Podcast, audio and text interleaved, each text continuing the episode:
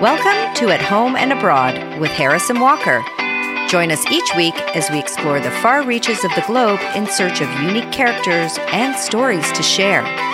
Reach beyond your front door as we uncover new perspectives, intriguing ideas, and lessons learned over time. Let's jump in. Seeing isn't always believing. As they say, this is very true for two charming pastel painted cottages in Gland, Switzerland, not far from Geneva. Villa Rose and Villa Verte look ready to host an idyllic country stay, identical but for the green and pink paint, but looks can be deceiving. Built in World War II, these sweet little cottages were false fronts to hide the defensive weaponry hidden inside. As a neutral country during World War II, the Swiss still felt the need to protect themselves from possible invasion. In an attempt to do so, they constructed a 10 kilometer line of concrete blocks which would halt enemy tanks if necessary. Called the Toblerone line as a result of its similarity to the famed Toblerone chocolate bar, the Swiss built 12 fortresses, including the villas Rose and Verte. In fact, more than 100 similar false chalets were built throughout Switzerland. There is no aspect of these two seemingly innocent villas left unfortified behind the seven feet of concrete block. Today, Villa Rose and Villa Verte make a day trip destination, two sweet cottages hiding a secret in plain sight. Well, isn't that clever? Isn't it though? We love to puzzle out things hidden in plain view, don't we, Walker? and the more hidden or camouflaged, the more intriguing it is. Do you remember those 3D pictures that were so popular years ago? You stared at them with relaxed eyes and then suddenly an image would appear? Some people, though, never seem to get the knack for it. I love those. I couldn't get the image every time, but they were pretty cool. I'm a big fan of optical illusions as well. Is it a young woman or an old woman, a vase or two people facing each other, a blue or a gold dress, you know? Yeah, it boggles the mind a bit. Well, beyond the fun, the art of camouflage has real practical applications, both good and bad. Hmm. Undoubtedly, camouflage is beneficial to the one hiding, but that is not the case for those searching and seeking for what is hidden. Perfectly put, Walker. The concept of camouflage comes from the French word camoufler, which means to disguise or to conceal. We can camouflage something or we can use camouflage to hide something. It can act as both a noun or a verb. It's a thing or an action. As a noun, it can be defined as leaves, branches, paints, and clothes for hiding soldiers or military equipment so that they can't be seen against the area around them. But in respect to animals and plants, it refers to the color or shape of an animal or plant that appears to mix with its natural environment to prevent it from being seen and attacked. It can also be defined as a behavior that is intended to hide the truth. I'm familiar with the first two, but the third? Yeah, I know. Here's an example from the comedian Rodney Dangerfield. It's a bit of a sad one, though. Comedy is a camouflage for depression. But definitely, military and camouflage in the natural world are more top of mind. Of course, camouflage has been around forever. Mm. In fact, the first reference to observed animal camouflage is a reference made by Aristotle in 350 BC. Oh, so cool. Look at you teaching me something about ancient Greek history. Not all bubbles in this head, Walker. Apparently, Aristotle observed that an octopus could blend into its surroundings by changing its color. Neat. The octopus is a fascinating creature. Mm-hmm. Did you see that documentary, My Octopus Teacher? I did. Yeah, I think I've mentioned it before because I just love it. I don't know if you knew this, but the octopus has pigment containing cells called chromatophores in their skin. Their brain sends a signal to change the color, and then the color ripples through their body, often mimicking their immediate surroundings.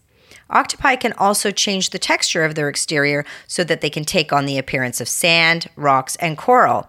And other cephalopods like squid and cuttlefish, they can do the same. It really is quite an amazing thing to watch. It is so super cool. Wouldn't it be so amazing if we had that skill, Walker? well, I was just thinking that as you were describing the octopus. We could like move around incognito, like when you're wearing your sweats going to the coffee shop and an old Yeah. boyfriend walks uh, in. no makeup. Yeah, very, very handy techniques. There are, in fact, four ways that both plants and animals camouflage themselves. The most widely known is probably the fact that they naturally background match or blend into their background in respect to color, shape, or sometimes even both.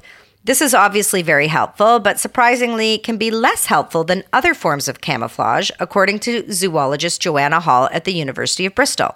If an animal needs to move through several habitats, they might stand out in different ah. environments. Yeah. And then there's disruptive coloration. Disruptive coloration refers to using patches of color to break the appearance of their outline. So think of a zebra standing in the midst of their herd. It makes it really difficult for potential predators to pick just one target out. A good defense measure for sure. Recent research also indicates that the stripes help to ward off flies. Did you know that? No, those stripes are doing double duty. They are. The third type of camouflage is the masquerade, and this is when a living thing is indistinguishable from other objects, like a stone. I once saw two walking stick bugs on Lamma Island in Hong Kong, and I would have thought that they were just forest debris, except they gave themselves away by having sexy time. Oh my God. Hilarious. I know. And then there's also camouflage by decoration. Creatures gather materials from their surroundings to camouflage themselves. Octopi do this too. They cover themselves entirely with shells so they won't be detected by predators. And also, some animals hide themselves by allowing algae or moss to grow on their bodies, like sloths. They move so slowly that algae grows on their bodies, but it helps them to stay hidden in the treetops. Cute. The natural world is just beyond amazing, but geesh, I don't like to be taken off guard. Like those bugs that look like leaves. I Ah. know, like my stick bug friends. I do love chameleons though. Their color shifts very slowly. A layer pigment containing cells called iridophores are comprised of pigmented nanocrystals which supposedly reflect the light. So crazy, right? It is. And what about those Arctic hares whose fur coats change color depending upon the season? So neat. Even more impressive is the Australian bird, the tawny frogmouth, known to stop all movement and pull in its feathers in order to impersonate a broken branch. Let me demonstrate for you, Walker. Too bad we aren't on video there. I know. According to Dr. Jolyon Troscianko of the University of Exeter Center for Ecology and Conservation Department, we know that animal camouflage has evolved over millions of years to help prey evade being seen by predators. It is a classic example of natural selection. Mm, It is. I recently read a really interesting article in SITN, Science in the News, referencing a study conducted by the China Academy of Sciences. It was focused on a plant called Fritillaria delavayi, which for 2,000 years has been used in traditional Chinese medicine. It actually sells for a whopping $218 per pound. Wow. Yeah, not cheap. This plant is green or brown, depending on where it's found. But what's interesting is that the plants are much more camouflaged in areas where the plant is harvested most. Researchers concluded that though the plant doesn't have any natural predators, they evolved over time to camouflage from people. But it's not always the prey that uses camouflage, it's also the predator. Interesting. Mm-hmm. Animals like tigers, leopards, and cheetahs have patterned coats that assist in breaking up the outline of their bodies, helping them blend into their environment and ultimately giving them the upper hand when they're sneaking up on their prey, hmm. like the poor zebra who's using the same technique in slightly different way. And don't forget the beautiful polar bear. Their white coats make them virtually impossible to see against the snow. You know, I never really thought about it, but not all animals can actually see their predators the way we see them. Oh. In an article written by Kate Baggaley, a regular contributor to Popular Science, Dr. Joanna Hall of the University of Bristol's Camo Lab explained that humans can see more colors than many animals. So, animals like tigers, which may seem bright and obvious to us, actually appear greenish to some prey. Wow, that's pretty good for the tiger, isn't it? Mm hmm, it is good for the tiger. Well, there are all kinds of crazy types of camouflage out there in the wild. Don't I know it? There's a caterpillar in Ecuador that resembles a bird poo. Did you know that? No, I can't see too many animals in a hurry to snatch up that little snack. Go look it up. I will. or the sphinx moth caterpillar. It literally looks like it's wearing the head of a snake. Yikes, it's like a bad Halloween costume. Sometimes nature plays little pranks on us, though. On July 31st, a giraffe at the Bright Zoo in Limestone, Tennessee was born without any ability to camouflage itself. wow, that wouldn't be so funny in the wild, would it? It was born without spots. That's so unusual. It was. Apparently, there's only three other examples of this occurring, the last being in 1972 in Tokyo. There was actually a contest to help name the giraffe. Cute. So, what would you name it, Walker? Oh, I'm not really sure. Um, I don't know, maybe Rudolph. The whole thing sort of reminds me of the reindeer story standing out from the rest of the reindeers. So maybe Aww, that. That's cute. Yeah, well, the name was announced on September 4th. The name is Kipekee, which means unique in Swahili. The hope is that the media attention surrounding this little curious giraffe will help highlight the declining number of giraffes in the wild, which they estimate to be a 30% drop in 30 to 35 years. Ugh. Perhaps our guests can shed some light on the topic of camouflage for us, Harris.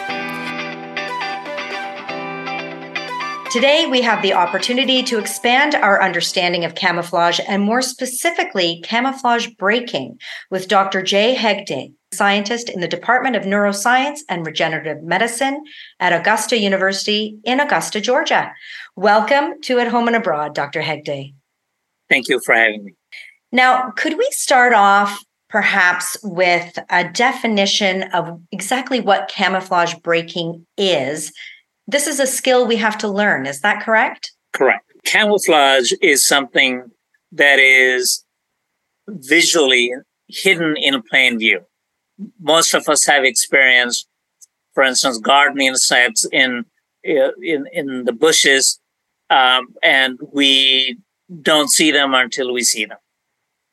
And this act of seeing a camouflaged object, be it a living animal or an inanimate object from its background, it's called camouflage breaking, is more of a military term. But originally, the, the great scientists who studied it, uh, starting from uh, American naturalist Abbott Thayer, 19th century naturalist, he uh, occasionally use this term as well, camouflage breaking, to mean recognizing camouflaged objects. And this is a skill that we have to learn. It doesn't come naturally to us.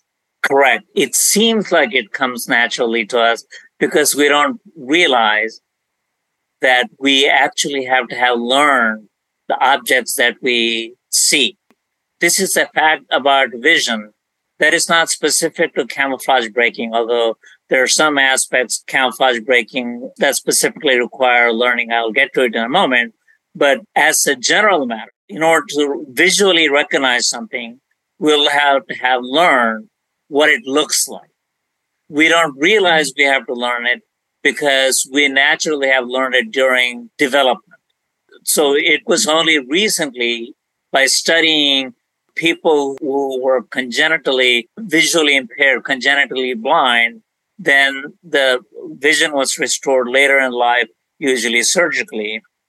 People realized they had actually trouble recognizing anything, even though their vision, the, the visual apparatus was working fine, is because of this process. They hadn't had a chance to have gone through this learning to see, even though all their hardware, visual hardware, was once again due to the magic of surgery, was working.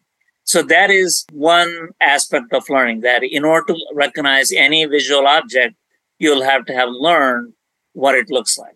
The aspect right. of learning that is specific to camouflage is that we discovered in our laboratory somewhat accidentally that in order to break camouflage of an object, in other words, in order to recognize a camouflage object, you also have to have learned the background. So that way you have to have learned what the camouflage object looks like and what the background looks like. We also showed that just to see that there's something odd man out, something in the camouflage scene that doesn't belong there, just to pick out the odd man out, you don't have to really have learned the camouflage object, which we have scientifically shown. We have digitally created visual scenes in which we created 3D objects that we knew the test subjects were guaranteed never to have seen in their lives before. And we camouflage them against a background, naturalistic background, say uh, foliage or, or, sand or uh, pebbles, etc. And then we taught them only what the background looks like, nothing about what the foreground camouflaged object looks like. And lo and behold, before they learned what the background looked like, they performed the task at chance levels. In, in other words, they couldn't recognize it at all. But once they learned what the background looks like, they were extremely good at recognizing that something in the visual scene, a camouflage object in the visual scene. This was a good finding and somewhat surprising finding because it suggested a way of training, say, snipers uh, mm-hmm. to be expert camouflage breakers because the first thing is you have to recognize that in the scene, there's something that you need to look at, something that doesn't belong. Even though it is, you know, the enemy might have done a great job of camouflaging it, that's how you pick out. And so that was a, a useful and surprising insight for us. And that's how we know that in order to break camouflage, you have to learn to break camouflage. That is so interesting. And I don't think I've ever thought about camouflage in that way, even just basically to think that we would have to learn how to break those patterns, but even going further between the background and the object themselves. So, what exactly is going on in our brains when we are camouflage breaking? So, that was um, another set of uh, studies done in our lab the work was mostly spearheaded by my postdoctoral trainee, Dr. Chen and Donatello Arienzo. And what we did was we took people off the street who knew nothing about camouflage breaking. When they started out, they were as poor as anybody else at breaking camouflage. And then using the methodology that I mentioned, they learned to break camouflage where they did it extremely well. They did it over 99% of the case. They were able to successfully break camouflage. Once we trained the subjects this way, we put them in an MRI machine, uh, the, the brain scan, so that we were able to observe the brain in action during camouflage breaking. So we simply asked the question of what is different when the camouflage breaking experts break camouflage versus they failed to break camouflage. And that revealed that when we break camouflage, there are, as you can imagine, a large number of brain areas participate in camouflage breaking. We identified 29 different distinct brain regions all over different parts of the brain, starting from the parts in the back toward the back of the head that are devoted more or less purely to the act of seeing, as well as other regions and other lobes of the brain, such as near the temples, near the, the front of the head, the frontal lobe, where brain regions are involved in making decisions and coming up with inferences. So all these regions work in tandem during camouflage breaking but there was a specific and once again surprising insight that we got when the camouflage breakers were successfully breaking camouflage. These 29 brain regions acted as a so-called rich club. I'll explain that to you in a moment. The same subjects, same brain regions, the same set of images. In other words, there was nothing different. The only difference was by chance the camouflage experts failed to see the camouflage objects. The same brain regions fail to act like rich clubs. And what are rich clubs? Uh, rich clubs are the type of brain activity when highly interconnected brain regions talk to other highly interconnected brain regions. So that was the hallmark of successfully camouflage breaking this rich club operation. The same set of brain regions but when the highly interconnected regions were able to talk to each other successfully, the subject was able to break camouflage. When, for whatever reason, this conversation, this talking among the brain regions didn't work, then the subjects failed. And do you have any idea, or are there a myriad of things that could contribute to uh, that that rich club not integrating and speaking to each other? Right now, we don't know why. And okay. there's a practical reason why it, it, it's a hard question to get at. Remember, I told you before, the camouflage experts break camouflage 99% of the time, which means you just don't have enough data points to figure out what exactly happened when the camouflage breaking was unsuccessful. In other right. words, it's the paucity of data that is currently preventing us from figuring out exactly what went wrong. Even if we have a, lot of data, we expect it to be a tough nut to crack. But right now, we don't know the answer uh, to that question. It's a good question. The next frontier, then. That's right. It's a nature of science. You know, you answer some questions, it naturally raises more questions.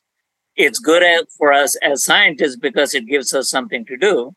Uh, and it, it, gives you a pretext for ask for more grant money to do research.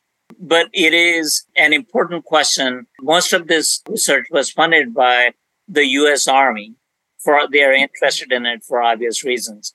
But the camouflage breaking is also of interest in, in a wide variety of other fields, such as game hunting or radiologists, for instance. They, when they look at images, for instance, a mammographer looks at, say, mammograms, or a radiologist looks at chest x-rays and looks for signs of cancer, it is quite literally kind of like looking for a needle in a haystack. So you have to be an expert. You have to do essentially what camouflage breakers do. All of that is to say there are many implications of this camouflage research Mm-hmm. Being a good camouflage breaker has real important applications in the world. I'm just wondering if you could talk a little bit about whether your research identifies what makes a good camouflage breaker. It's a great question and something that we have spent a whole lot of time looking into because for one thing, it is of interest for everybody to figure out what makes a good sniper, what makes a good camouflage breaker in a military setting. Say, for instance, a, a soldier who has to scan the path of, say, marching troops for buried landmines. Or what makes a good radiologist who is successful at finding hidden cancers, a medical image that most people otherwise won't see. The short answer is here, we don't have a whole lot of answers, but we have some leads. And the, part of the, the reason why we don't have good answers is both in radiology and in the military, a lot of this is self selection. In other words, people did not know what made a good radiologist with, you know, good set of eyes, what made a good sniper. So a lot of it was, it was self selection. It still is mostly. People thought they were good at something. They wanted to do it and it was basically trial by fire. There still is very little predictive about what makes a good camouflage breaker. That's slowly changing. A colleague of mine, Steve Mitroff of George Washington University, looked at airport baggage scanners and they're trying to figure out is there something that predicts what makes a good baggage scanner good at figuring out contraband in airport baggage because it is a very similar type of exercise as camouflage breaking. It is a form of camouflage breaking, although the camouflage is not quite as strong as we in our laboratory situations make it to be. The short answer is nobody exactly knows what makes a good camouflage breaker.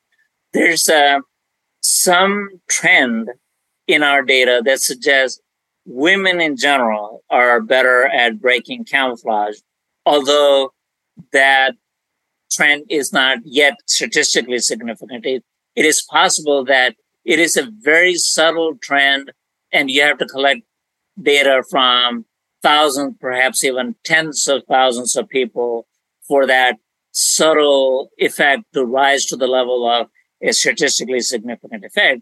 We don't know, but that hasn't stopped women in my lab and women in my uh, in my family from claiming that this has got to be an intelligence based effect because women are better at camouflage breaking and and men are not. Uh, but you know, even in a laboratory of science, scientific evidence goes only so far. So we have stopped arguing for that, uh, arguing that point. Well, I, I certainly have enough men in my life who have asked me to look for things. And some of these things are like looking for a needle in a haystack. So well, maybe there is something to that. I thought maybe we could circle back just for a second because I'm curious. You had mentioned radiologists, and I'm just wondering how camouflage breaking compares with that. Can you can you talk a little bit about that? The skills are they identical? Do they differ in what way? In a lot of ways that count. Finding a hidden, say, or hard to see tumor in a medical image is very similar to camouflage breaking. We have, in fact, done a series of tests. In fact, we have tested practicing radiologists and expert camouflage breakers and ordinary non-professional, uh, non-expert subjects, etc. And we know that the basic functioning of the brain or the basic behavioral pattern of camouflage breakers and expert radiologists is very, very similar. But we also know that an expert radiologist does not necessarily make an expert camouflage breaker and vice versa. Now we have a pretty good idea as to why. If you recall, I mentioned to you before, you'll have to learn to break camouflage to, in order to break the, the camouflage. You have to have learned to recognize an object in order to recognize the object. And it turns out that learning doesn't transfer very well. To put it in very uh, simplistic term, if you learn to recognize an apple, you don't necessarily get to rec- use that to recognize an orange and vice versa. The underlying principle is it's very similar, except that what they're trying to recognize uh, are even much more different than apples and oranges. Other than these differences in what it is that they're recognizing hidden against what kind of background, the basic processes involved in recognizing hidden objects of interest seems to be very similar. In fact, one of the both gratifying and surprising things that we have seen is that if you do similar experiments using expert camouflage breakers and expert radiologists, and you laid out the data in a similar format, but you didn't tell others which data was which, the data looks so identical. It's in fact easy to confuse one set of data for other. That's how, how similar these processes are. I wanted to talk before we go today about our mental state and whether biases might affect our ability to be a camouflage breaker. And if so, in what way? Our uh, research initially focused on what it is in the image that contributes to successful or unsuccessful camouflage breaking. But as we all know, there's more to seeing than what meets the eye, what is just in the image. So that naturally led us into looking at what mental capacities or, or biases contribute to camouflage breaking, which is, this is again of great interest in many, many fields. And there's a, a line of research started in the 1960s by the Nobel Prize winning economist Herbert Simon that started this whole field of how mental states contribute to decision making. And camouflage breaking, recognizing camouflage object is a difficult form of decision making where you're operating based on information that is mostly ambiguous. The, there's a great deal of uncertainty and often there's risk. Uh, so there's a great deal of research that started with Herbert Simon and carried on by landmark studies by Amos Tversky and, and Daniel Kahneman. They had shown that there are mental processes, biases they call heuristics or mental rules of thumb that people use when they have to make decisions under uncertainty, risk, or ambiguity. And we said, wait, there's this great wealth of research that's already sitting there that speaks to how people make decisions and how their mental states affect difficult decisions that have to be made under scenarios that are that is very similar to camouflage breaking because camouflage breaking that I mentioned involves ambiguity, uncertainty, risks, and all that. And so the previous research, most notably by Tversky and Kahneman, has identified specific mental traits or mental rules of thumb or mental shortcuts that we all use when you have to make quick and dirty decisions like that. They have identified several of these mental tricks and we systematically looked at whether and to what extent one or more of these mental tricks affect camouflage breaking or uh, recognition of tumors by a radiologist, a practicing radiologist in a medical image. And the short answer is these have a tremendous effect. I'll give you one example. Tversky and Kahneman identified a mental shortcut or what they call heuristic called anchoring and adjustment heuristic. That simply refers to decision making, quick and dirty decision making when you don't go through painstaking assessment of all the data. You home in on one piece of information and ma- make a decision like that.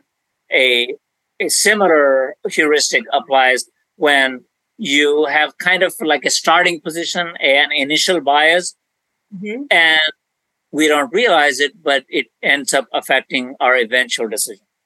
Okay. And so we did a simple experiment in which we took trained expert camouflage breakers who were able to break camouflage highly successfully. And we, we told them, we're going to show you camouflage image. But before that, we can tell you that another camouflage breaker looked at it and he or she came up with the following probability that the image that you're going to see has a camouflage object hidden in it and said, so before we show the image, what do you think the chances are that the upcoming image will have a hidden camouflage object? That is our way of measuring what their initial bias was, initial starting position was. And then we showed them the camouflage object, the camouflage scene, and asked them the same question. Now you have seen the camouflage image. Now, what is your estimate that the image has a camouflage object in it?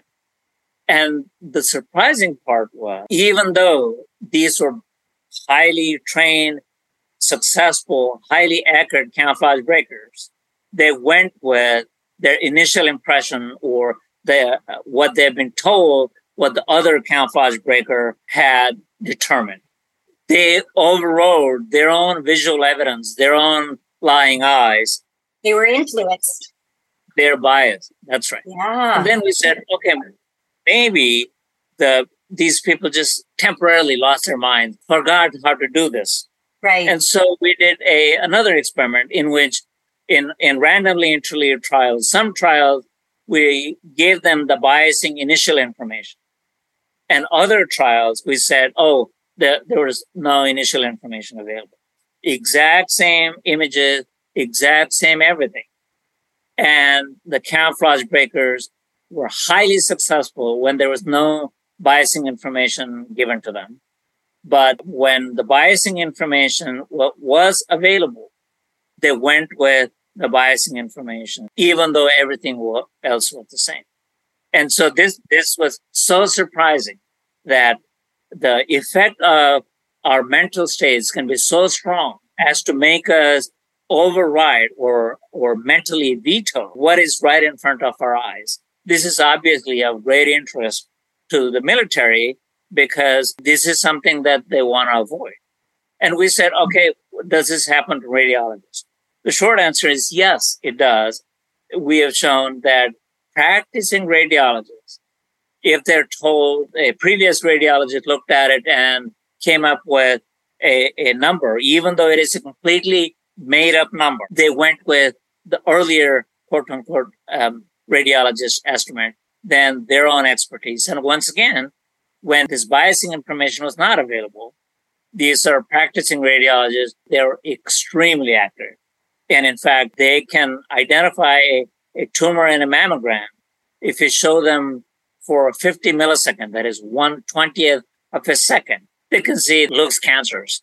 So they're that accurate. But even if you let them look at it ad libitum for, for unlimited length of time, if the biasing information available was available, they're likely to override what, what their eyes were telling them.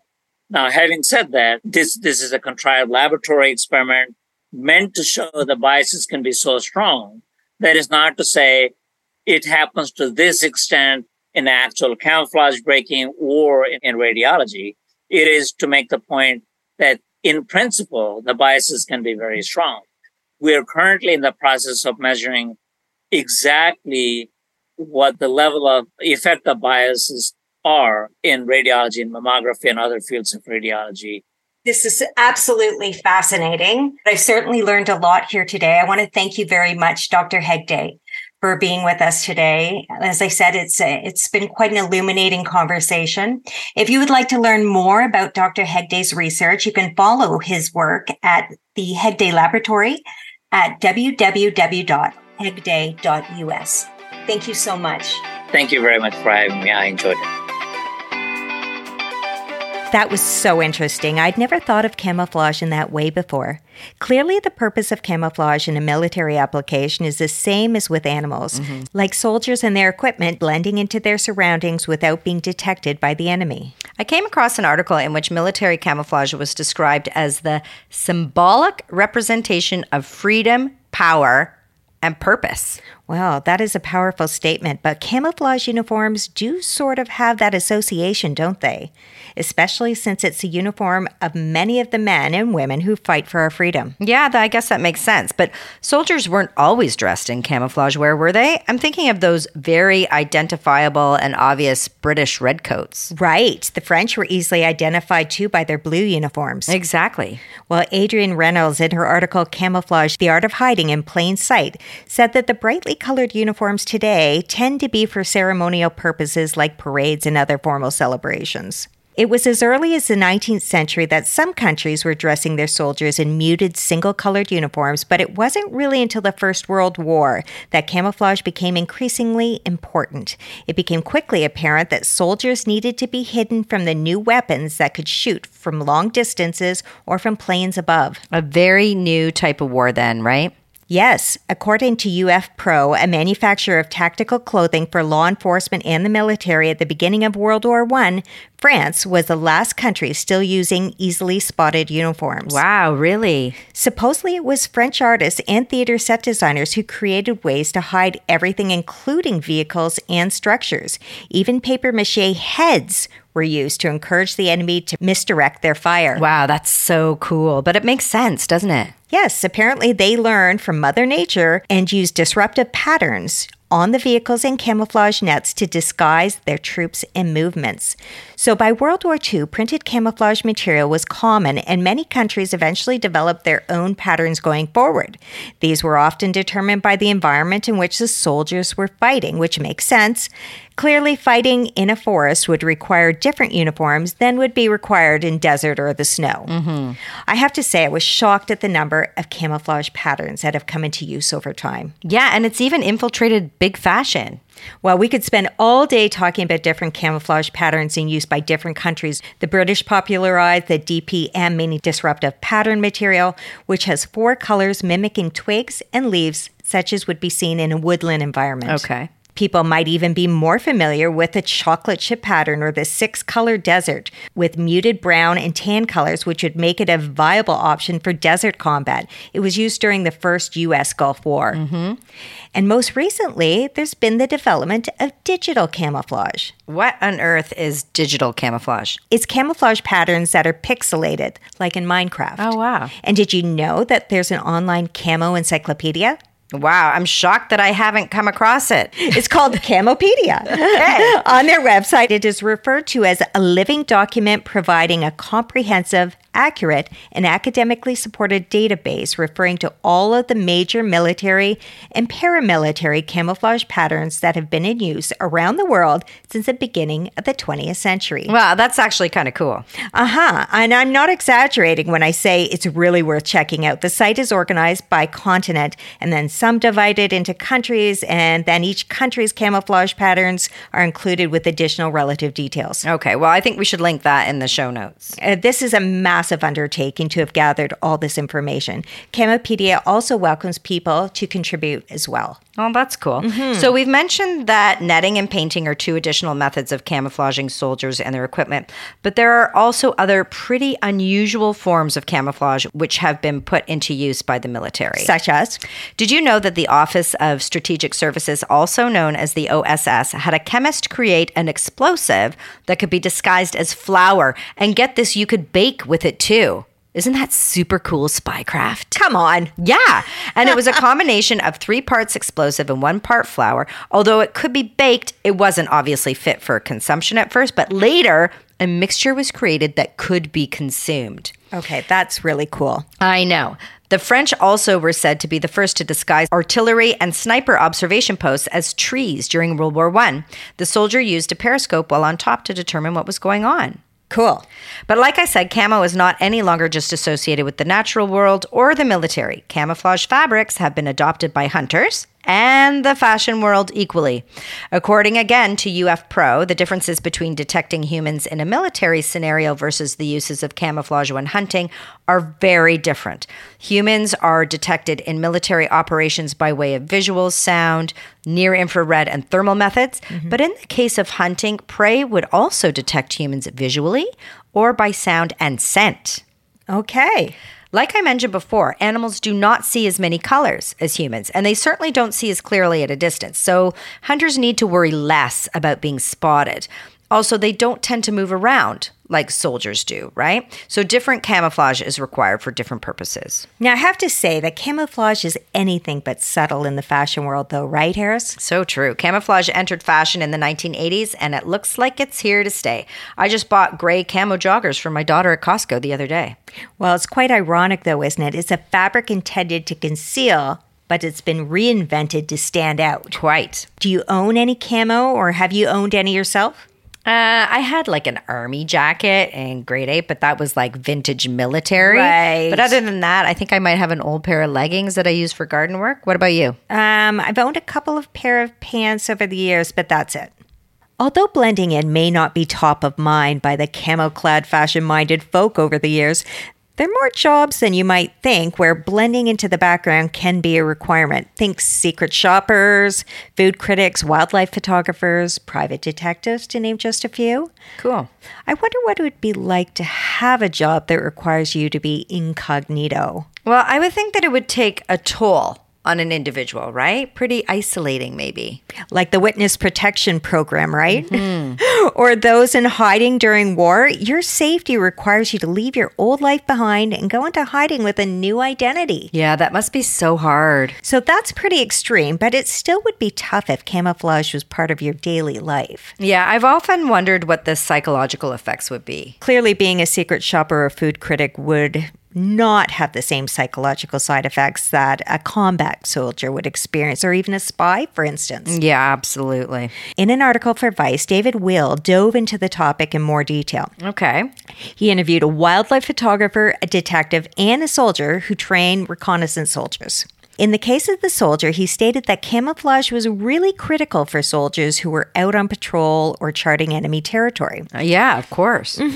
For this soldier, his camouflage consisted of a camo suit, makeup, branches, etc., and it could also require being buried in the ground, sometimes for multiple days at a time if enemy soldiers are in close proximity. And they would have to remain silent too, I would imagine, right? Yes, talking is kept to a minimum. One thing that I hadn't thought of was disposing of food in personal ways. That's all part of it too. He said leaving no trace is part of the camouflage. Wow. Yeah, he revealed that it could be boring but also challenging and explained that if your attention drops for just a moment, it doesn't only affect you but also your unit or your commanding officer. That has got to be so stressful. A lot of pressure. Right? Waiting on pins and needles, silent day in and day out with your life and other people's lives on the line. I would think so. Crazy. I can't imagine it being as stressful, though, for a wildlife photographer. Right. The wildlife photographer stated, I become part of the natural environment in a special way. I'm a human being, but I can transform into a tree. It's breathtaking to see how close animals get to me when I'm in disguise. So he might be using similar techniques like disguising himself with branches and twigs, but it's a very different experience. Very different. Again, silence would be important though. And I know this from experience. Like nature walks seldom involved wildlife sightings when my kids were small because they were so noisy. right. The photographer also mentioned, too, that he must be free of scent. He even has to air out his clothes for a couple days before going into hiding. Can you imagine? Yeah, well, it makes sense. But the camouflage suit is the last thing you want to wear if you're a private detective.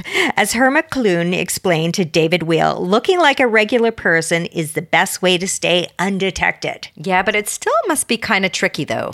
Right. She says she wears wigs and layers her clothes under coats. Ah, I see. Okay, so looking different, but still not standing out. I knew a private detective when I was younger, but it just seemed like a lot of waiting around, just like these other jobs. Oh, you got it. The private detective said that the act of disappearing is in my blood. Like a magical act. So let me leave us with this to ponder, Walker. In the words of Russell Lynes, American art historian, photographer, author, and managing editor of Harper's Magazine, camouflage is a game we all like to play, but our secrets are as surely revealed by what we want to seem to be as by what we want to conceal. Thank you for joining us at At Home and Abroad with your host, Harrison Walker. If you enjoyed this episode, we would really appreciate it if you would rate and review our show. It helps us grow and expand our reach. Subscribe to follow us each week as we continue the conversation. You can also say hi to us on Instagram at, at Harrison Walker. We would love to hear from you.